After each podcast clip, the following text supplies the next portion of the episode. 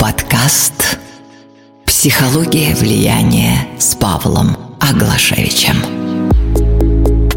Подкасты о том, как влиять на себя и на мир. Влияй и ни в чем себе не отказывай. Итого мы переходим к второй части из четырех, а именно к тактикам убеждения, аргументации и ясного мышления.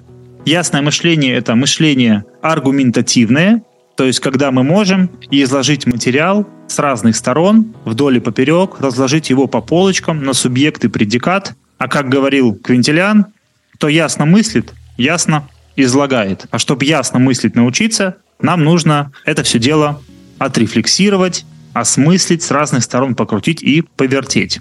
Давайте традиционно начнем с определений. И надо сказать, определение это самое сложное в аргументации. Это вообще самая сложная категория, которая есть. Определение. Потому что у определения вопрос простой. Что это такое?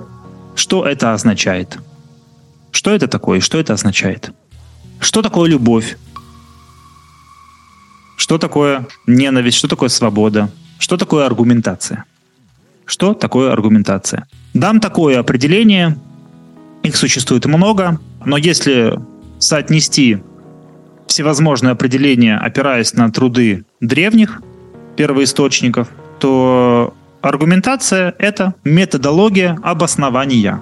Методология обоснования, техника, технология поиска информации, фактов и доказательств для подтверждения или опровержения того или иного суждения или мысли. Когда мы говорим про аргументацию, это всегда про обоснование. Обоснование это в каком-то смысле разъяснение, раскладывание по полочкам, рассказ о том, что, к чему, зачем и почему, из-за чего и для чего.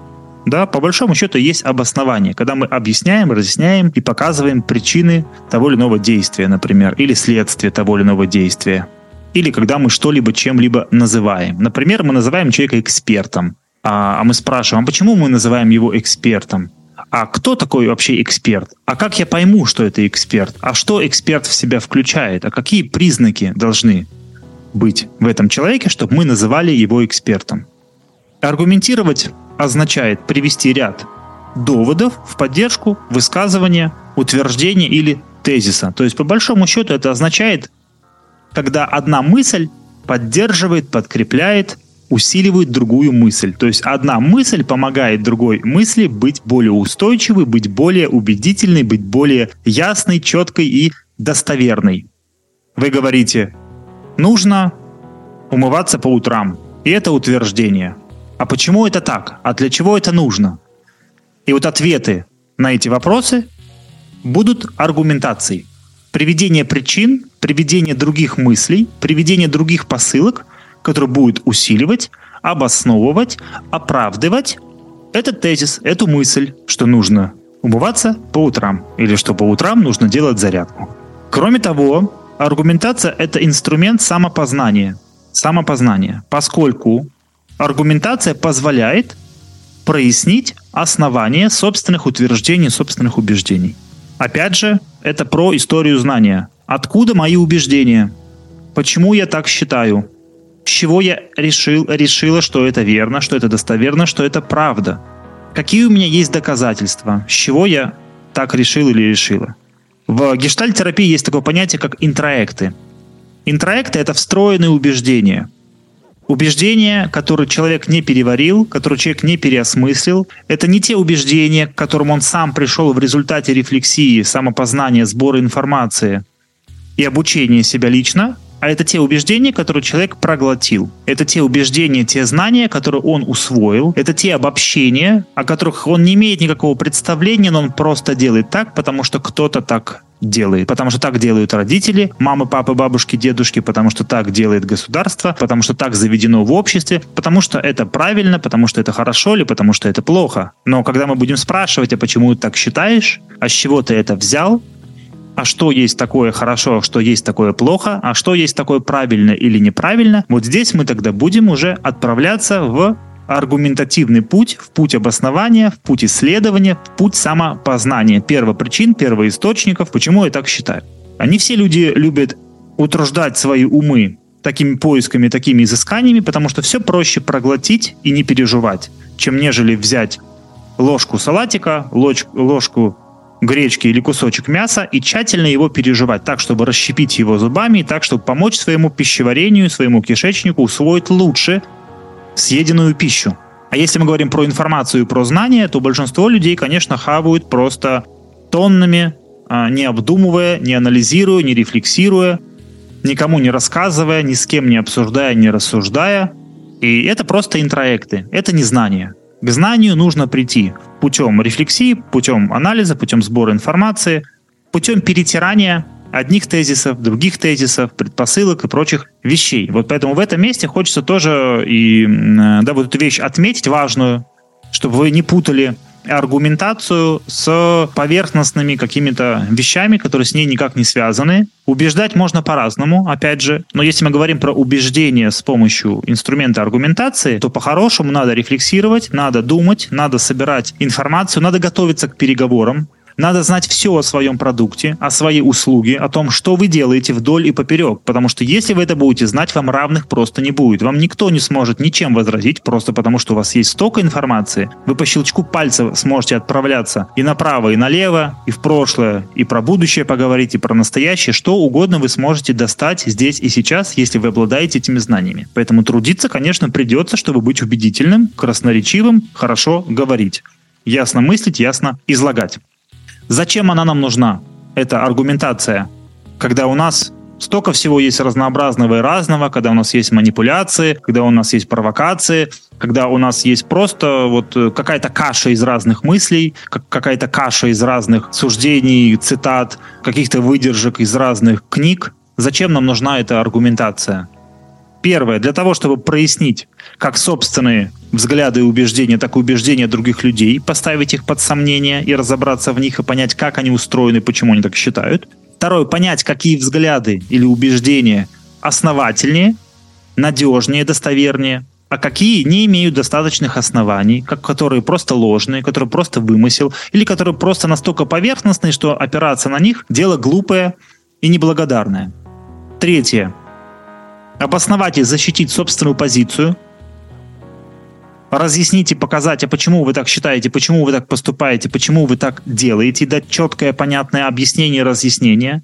Даже если оно не будет принято и воспринято, вы должны для себя отдавать отчет, почему вы так поступаете, почему вы приняли такое решение, почему вы покупаете такой-то телефон, а не другой телефон, почему вы работаете на этой работе, а не на другой работе, и это тоже а, обосновать свою позицию. Это тоже при принятии решений понять, а почему я собираюсь это делать, и зачем я это делаю, что мной движет, и к чему это может привести. И это тоже ясное мышление, это тоже аргументация, как ни странно. И она не ограничивается только тем, чтобы просто взять, выйти на сцену в Инстаграм, Телеграм или просто тет-а-тет встретиться с партнером и в чем-то его убедить.